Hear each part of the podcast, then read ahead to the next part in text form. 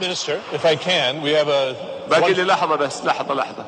يجب يجب أن يكون لدينا أمل أولا بالله سبحانه وتعالى وإيمان بالله سبحانه وتعالى ثم إيمان وثقة بأنفسنا بوطننا بشبابنا ببناتنا. أهلا وسهلا بكم في هذه السلسلة الجديدة من HR Gurus. بعد أن غطينا كثير من مواضيع الموارد البشرية واستضفنا كثير من القيادات وال gurus المحليين ارتئينا بانه هذا هو الوقت المناسب بأننا نغير شوي وننتقل إلى ال gurus المعروفين في مجال الموارد البشرية على مستوى العالم من خلال مراجعة أهم الكتب في مجال الموارد البشرية أهلا بكم في سلسلة مراجعة الكتب كتابنا لهذا الشهر هو كتاب The Healthy Workforce لعالم النفس البريطاني كاري كوبر البروفيسور في جامعة مانشستر والبروفيسور ستيفن بيفن من Institute for Employment Studies IES في بريطانيا. طيب بسم الله الفصل الأول لماذا صحة العاملين والإنتاجية مهمة؟ طبعا في بداية الفصل هنا الكتاب يعني يتكلم على إنه يعني صحة العاملين والإنتاجية وبيئة العمل شيء مهم لكن إحنا ليش لازم ننتظر المشاكل والأزمات تجي عشان نبدأ نركز عليها. لكن صراحة اللي يهمني في الفصل هذا هو إنه يعني حط الكتاب المثلث الأساسي للصحة والإنتاجية اللي هم ثلاث فئات، الفئة الأولى هم المدراء المباشرين، الفئة الثانية هم العاملين في مجال الموارد البشرية، والفئة الثالثة هم ال OH أو occupational health العاملين في الكادر الصحي أو الرعاية الصحية.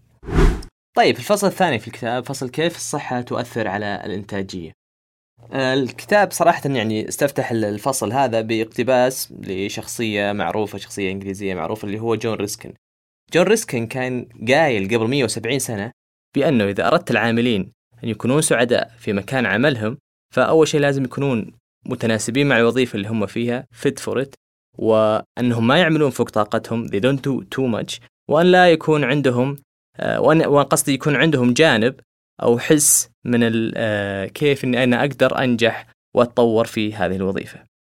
فتخيل يعني هو يقول إنه تخيل الكلام هذا قبل أكثر من 170 سنة، وين كنا إحنا خلال الفترة هذه كلها؟ وهذا برضو يعني خلينا نتذكر الكتاب الشهير لداني بينك يعني what the truth about what motivates us إنه نفس الفكرة تقريبا. عموما نجي لأهم شيء صراحة في هذا الفصل إنهم وضعوا الأبعاد الأساسية للصحة والإنتاجية. خلال ال 170 سنة الماضية كانت الفكرة عن طريقة تحفيز الموظفين للعمل وطريقة إرضائهم في العمل ما بين ال HR أو ما بين اللي يهتمون ببيئة العمل تختلف تماما عن الطريقة اللي يفكر فيها ال business leaders أو أرباب الأعمال. طيب الأبعاد الأساسية الثلاثة للصحة والإنتاجية في العمل. البعد الأول هو بعد نسبة المشاركة في سوق العمل، يعني هل الموظفين اللي مشاركين في سوق العمل قاعد يعطون جميع ما عندهم من إمكانيات وقدرات؟ مثال على ذلك في كثير منهم يصنفون على أنهم under employment يعني مثلا هو عندهم كفاءة عندهم شهادة عندهم قدرات ولكنه يعمل part time مثلا لأسباب اقتصادية لأسباب في سوق العمل متغيرات. أو مثلا يكون مثلا عندهم أمراض معينة تمنعهم من أنهم يشاركون بشكل قوي وفعال. أو إنه مثلا يكون جته إصابة مثلا في العمل. فهذا موجود في سوق العمل ولكنه بسبب الإصابة هو ما يقدر ينتج بشكل كامل. طيب البعد الثاني يعني بعيدا عن سوق العمل هو بعد أو مقدار إنتاجية العاملين أنفسهم. يعني هؤلاء الذين يعملون في المنظمة كم نسبة الغيابات عندهم في السنة؟ كم عدد الإجازات المرضية اللي يأخذونها؟ كم نسبة ال absenteeism وال presenteeism؟ ال absenteeism هي عدد الإجازات اللي متفق عليها من قبل، أما ال presenteeism اللي هو يعني الموظف يكون موجود فعلا على رأس العمل، physically موجود ولكنه ذهنيا هو في وادي آخر تماما. البعد الثالث هو بعد قياس كل task أو كل عمل أو كل مهمة تقام أو أو موجودة عندي في في المنظمة. لأنه متى ما صار عندي مقياس واضح متى ما صار عندي معيار واضح أقدر أقيس فيه وأقارن فيه بين الموظفين اللي عندي ذيك الساعة أقدر أقرر وأقول والله إنه هذا الموظف يتناسب مع الوظيفة هذه هذا الموظف إنتاجيته في في المجال هذا أو في التاسكات هذه عالي أو في المجالات الثانية لا. يختلف عن عن الموظفين الآخرين. فهنا يعني وجود مرجعية آه للوظائف ولل tasks ات مهمة جدا بحيث إنك تسهل عليك معرفة القدرات والمهارات اللي تحتاجها في كل موظف. هنا يتكلم برضو عن ال executive function إيش هو ال executive function هو القدرة على التخطيط التركيز التذكر ال multitasking العمل على عدة مهام بنفس الوقت. وال juggling between tasks فهذا هو ال executive function اللي يقصده. طبعا هذا مجال كبير له علاقة بال IQ حق الشخص وال lifestyle حق الشخص. ولكن الكتاب بعد ذكره للأبعاد الثلاثة هذه شدد مرة أخرى على أنه البعد الأخير بعد قياس الوظيفة وبعد قياس العمل وال task اللي يقوم فيه الموظف هو البعد الأساس والقاعدة الأساسية آه، والأهم صراحة من بين جميع الأبعاد لأن هذا البعد هو اللي يعني لي أنا كصاحب عمل ويعني اللي أقدر فعلا أتحكم فيه يمكن بقية الأبعاد الأول والثاني مهمة لكن ما أقدر ما لي آه، تحكم فيها وأثر فيها بشكل مباشر. الفصل الثالث هو فصل آه، الصحة والعمل بعد الجائحة. بصراحة قال كلام يمكن ما له علاقة بشكل مباشر بصحة العاملين اللي هو موضوعنا ولكن يمكن أهم نقطة في الفصل هذا هو الحديث عن ال new normal new normal طبعا الكتاب هنا يقول إنه يعني خلاص لو تسأل بعض الشركات خلاص المستقبل وحنا راح نتبنى ال hybrid المستقبل working remotely المستقبل راح يكون آه، في ان نقلل نسبة العاملين المستقبل ال flexibility ولكن آه، يقول يعني الكتاب بانه لسه يعني ال new normal هذه لسه يعني ما صارت آه، مفهوم يعني متفق عليه أو شبه متفق عليه فيه أو في إجماع عليه. خاصة إنه هذا الشيء يعني صعب الآن لأنه آثار الأزمة لسه ما انتهت. يقول الكلام هذا ويحضر في بالي ميناء شنغهاي اللي موقف له عدة أشهر بسبب جائحة كورونا. طيب ننتقل للفصل الرابع يعني نبدأ ندخل تقريبا الزبدة زبدة الكتاب في في الفصل هذا أو الفكرة الأساسية خلينا نقول في الفصل هذا. فصل is your manager bad for your health هل مديرك سيء لصحتك أم لا؟ أه هنا الكتاب يقول بأنه يعني الشركات تتكلف كثيرا في اختيار الموظفين و عملية استبقاء الموظفين وتتكلف أكثر في إعطائهم ال benefits والمزايا وتحاول أنهم تفصل لهم مثلا آه، أشياء لها علاقة في آه، يعني HR policy ولا يعني HR benefits ما موجودة عند منافسينها.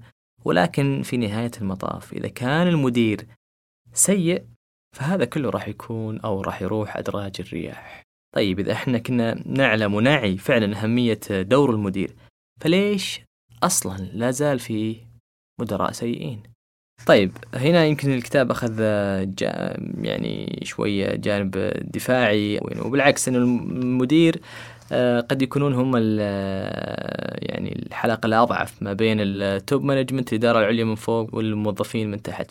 ليش المدير قد يفشل في مهمته؟ السبب الأول أنه يشعر بالقلق من الناس اللي آه، من الموظفين اللي صاروا فجأة تحته.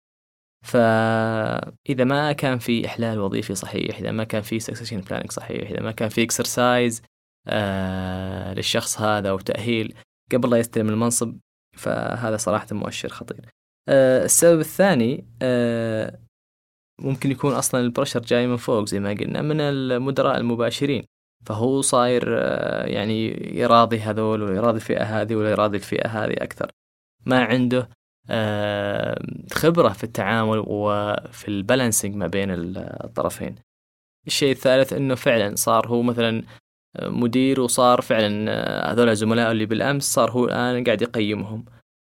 فما في أي معرفة بطريقة التقييم بالشكل الصحيح. وهنا بصراحة يعني يكون في دور مهم لل HR بي يعني زي ال coach المدير آه، على الموضوع هذا. آه، الأمر الرابع هو المسؤوليات آه، اللي تتعلق بالمنظمة مثل التخطيط والميزانيات ومثلا إجراءات العمل. برضو هذا أمر يعني يدفع بكثير من المدراء الحديثين بالأخص على أنهم يعني يواجهون صعوبات وقد تعيق أداء مهماتهم بشكل صحيح وسليم. طيب نجي للسؤال الأهم. كيف هم فعلا يؤثرون على صحة العامل؟ وش تص... وش التصرفات اللي إذا سووها فعلا آه تؤثر آه على العامل ولها إيقاع يعني غير طيب يعني على صحة العامل. أول عنصر هو أنه يكون المدير دائما advocate and not apologist. يعني آه مرات كثيرة يكون المدير غير مقتنع. بإجراء معين بتصرف معين بطلب معين. والموظفين عارفين أنه هذا الطلب يعني آه غير صحيح أو غير منطقي. ولكن المدير بدل ما أنه مثلا يحتوي الموقف هذا ببراعة وأنه يوازن ما بين يعني صاحب الطلب نفسه وما بين آه، الموظفين لتنفيذ الطلب هذا هنا يكون المدير ياخذ جانب إنه آه، دفاعي عن الطلب هذا أو عن الإجراء هذا وانكم كلكم لازم تعبون الشيء هذا أو كلكم مثلا لازم ترسلون التقرير الفلاني حتى وإن كان هذا يبدو غير منطقي. فالمدير المميز هو القادر على تنفيذ المهام أو تنفيذ الطلبات المطلوبة منه بطريقة مقبولة وصحيحة. فمتى ما كان المدير زي ما قلنا متى ما كان المدير آه، ياخذ الطلبات هذه بشكل آه، كأنه هو محامي عن الطلب هذا بدون ما ينظر أو يحط نفسه في مكان العامل هذا مؤشر خطير صراحة على صحة الموظف اللي يعمل تحت المدير هذا. السبب الثاني أو العنصر الثاني اللي قد يؤثر على صحة الموظف هو طريقة إدارة المدير للتطوير والترقيات. آه، يكون المدير مثلا آه، فجأة أعطى فلان آه، ترقية وهو مثلا زميله اللي يعمل معاه في نفس الإدارة في نفس المهام في نفس هذا ما أعطاه شيء. ليش؟ المدير ما عنده justification ما عنده أي عذر حقيقي. أقرب عذر أو سبب يجي في باله يقول مثلا والله أنت فشلت في في المهمة الفلانية أنت فشلت في فإذا كان المدير من هذا النوع فهذا أيضا آه، مؤشر آه، خطير. السبب الثالث إذا كان المدير غير قادر على تحقيق العدالة والإنصاف وأنه يوزن بين رغبات آه، الموظفين وما بين إجراءات العمل. فهو لا يفتح كل شيء أو يدلع الموظفين المميزين عنده وبنفس الوقت ما يجور أو يظلم الموظفين ذوي الأداء المنخفض. العنصر الثالث اللي يأثر على صحة الموظف في العمل هو ضعف التواصل مع المدير أثناء حدوث متغيرات. فعلى المدير فعلا لازم يكون متواجد آه، مع الموظفين ما يحسسهم بأنه مثلا أنه في شيء ضايع أو في شيء كذا ميسنج أو في شيء آه، غير مفهوم. لا هو دائما لازم يكون موجود خاصة خاصة إذا كان في متغيرات في العمل إذا في آه، متغيرات وظيفية متغيرات في الأداء متغيرات على مستوى الهيكل السبب اللي بعد كذا هو آه، قدرة المدير على توزيع الأدوار والمهام والصلاحيات بعض المدراء فعلا ما يعرف كيف آه، يعطي الصلاحيات المناسبة للأشخاص آه، المناسبين في التوقيت المناسب وفي الظرف المناسب فهذه صراحة مهارة ضروري إنها تكون متوفرة عند عند المدير. العنصر اللي بعد كذا هو عنصر أو مشكلة التوقعات، إنه يكون المدير عنده توقعات عالية لكن بصراحة بدون تأهيل، بدون تدريب، بدون أي تحضير سابق لذلك. وهنا يمكن الموظف يصير ضحية لأنه يعني هو متحمس ويرغب بشدة بأنه يقوم بالشيء هذا لكنه غير جاهز. وهذا يمكن ينعكس بشكل سلبي على صحة الموظف. آه العنصر الأخير هو أنه المدير يتغافل آه، عند وجود مشكلة ما فيكون الكل في في القسم مثلا شايفين إنه في مشكلة وهذه مشكلة آه، تؤثر على على صحة العاملين على صحة الويل بينج ولكن المدير قاعد يتفرج وينتظر المشكلة تحل بنفسها واحد آه، يحلها مثلا من الأعلى. طيب بعد كذا الكتاب يشدد على إنه الفرق الأساسي ما بين المدير الجيد والسيء هو ان المدير الجيد يستطيع أن يميز ما بين آه، عاملين مهمين عامل ال well-being وعامل ال non-work situation عامل ال well-being نقصد فيه ال well-being ال physical وال emotional ال physical المبنى والموقع والمكتب والأمان بطبيعة الحال. وال emotional هو آه، كيف يشعر وكيف يحس وكيف يقارن وكيف آه، يتم تحفيز الموظف. أما ال non-work situation فهي العوامل الخارجية من ضغوطات من مشاكل بعيدة عن العمل في البيت في العائلة وقد تؤثر على صحه وإنتاجية الموظف. بصراحة الكتاب جاء حط يعني رسمة جميلة يعني آه وأنت يعني تقدر أنت كرب عمل تقدر تصنف نفسك أنت وين. آه حط ال mental illness وال positive mental health وحط العوامل اللي هي تأثر في هذا وفي هذا. آه العلاقات المال البيئة العمل الاهتمام العائلة الصحة. يعني قيم موظفينك أنت في العوامل هذه وبتعرف هل أنت أقرب لل positivity ال positive mental health ولا ال mental illness لا ننسى دائما إنه كل وظيفة في منها job demands في متطلبات على كل وظيفة وفي لها job resources فالمشكلة دائما لما تكون ال job resources غير موجودة و demand تكون أعلى. على سبيل المثال أنا مثلا مدير في التسويق أو في التصميم وأطالب مثلا الموظفين آه، بتصاميم معينة ذات آه، مميزات معينة 3D ولا غيره ولكن الأدوات أدوات الطباعة أدوات البرنتنج آه، هذه أدوات 3 دي غير موجودة. طيب في نقطة هنا جميلة صراحة بالفصل هي كيف الموظفين يزدهرون أو هاو أو helping employees to flourish أو يزدهرون ويعطون أفضل ما عندهم. صراحة نقاط جميلة صراحة. هي القدرة على جعل الموظفين يتعلمون أمور جديدة. القدرة على آه، جعل الموظفين يعبرون عن مشاعرهم. القدرة على النظر دائما والتحفيز لمفهوم الإنتاجية وال productivity القدرة على التفاعل الصحيح والإيجابي مع المتغيرات. يمكن يكون في عوامل أخرى ولكن وهنا يمكن دعوة صراحة لجميع المدراء أنهم يهتمون بموضوع ال flourish how to flourish how to يعني الموظف يصير يبذل ويطلع أفضل ما عنده في العمل. الفصل الخامس هو دور آه، الرعاية الصحية والكادر الصحي. يعني باختصار الفصل هذا يعني يدعو إلى صفحة جديدة أو شراكة جديدة ما بين الكادر الصحي والعاملين في الرعاية الصحية مع ال business وقيادات ال business طيب أنا كيف أصمم آه، المبادرة أو ال intervention بالأدق اللي ممكن تأثر على العاملين بشكل صحي؟ أولا آه، وقبل كل شيء أني أنا لازم أعرف وش اللي أبيه أو الهدف الأساسي حقي آه، من المبادرة هذه.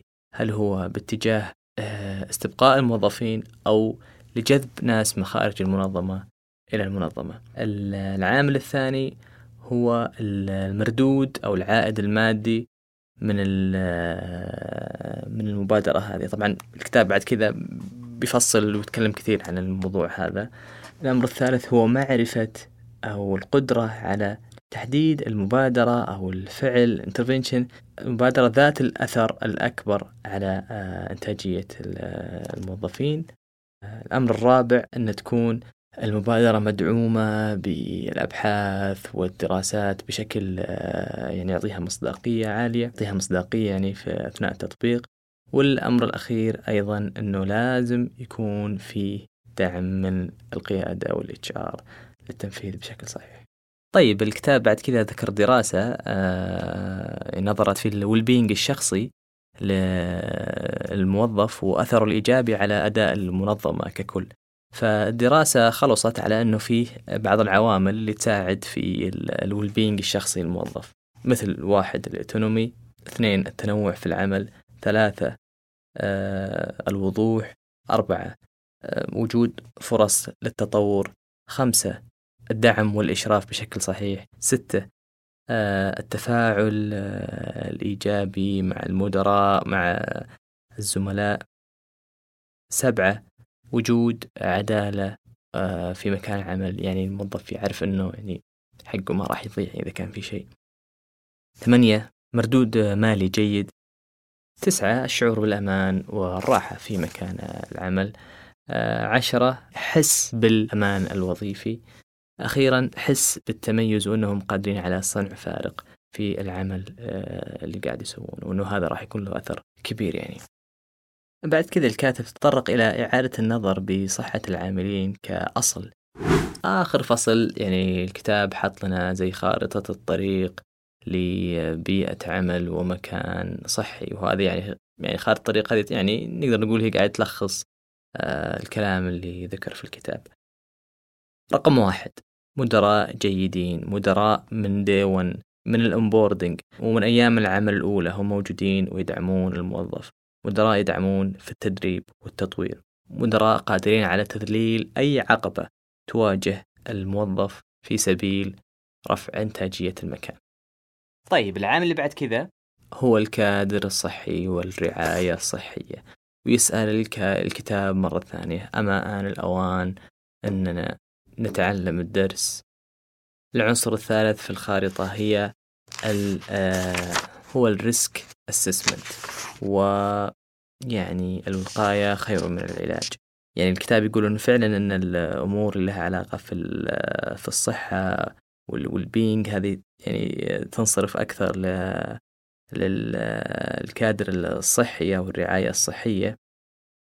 لكن إحنا قادرين على إننا يعني نقوم بالكثير متى ما قدرنا إننا نقنع المدراء المباشرين وال HR professionals المحترفين في مجال الموارد البشرية. آه العنصر قبل الأخير في الخارطة هو آه تعامل مع ال well-being بعد الجائحة. فهو يذكر أنه صحيح أن الجائحة كانت شيء مأساوي علينا جميعا ولكن في لها أيضا آه، جوانب إيجابية نقدر إحنا يعني ننطلق ونبني آه، عليها آه، مثل مثل تبني ال technology مثل تغيير النظرة النظرة في ال job design وتصميم العمل مثل تغيير أشياء معينة في في مكان العمل. والعنصر الأخير في الخارطة هو استعمال ال well-being لتحقيق المستوى المطلوب مستوى الأداء المطلوب.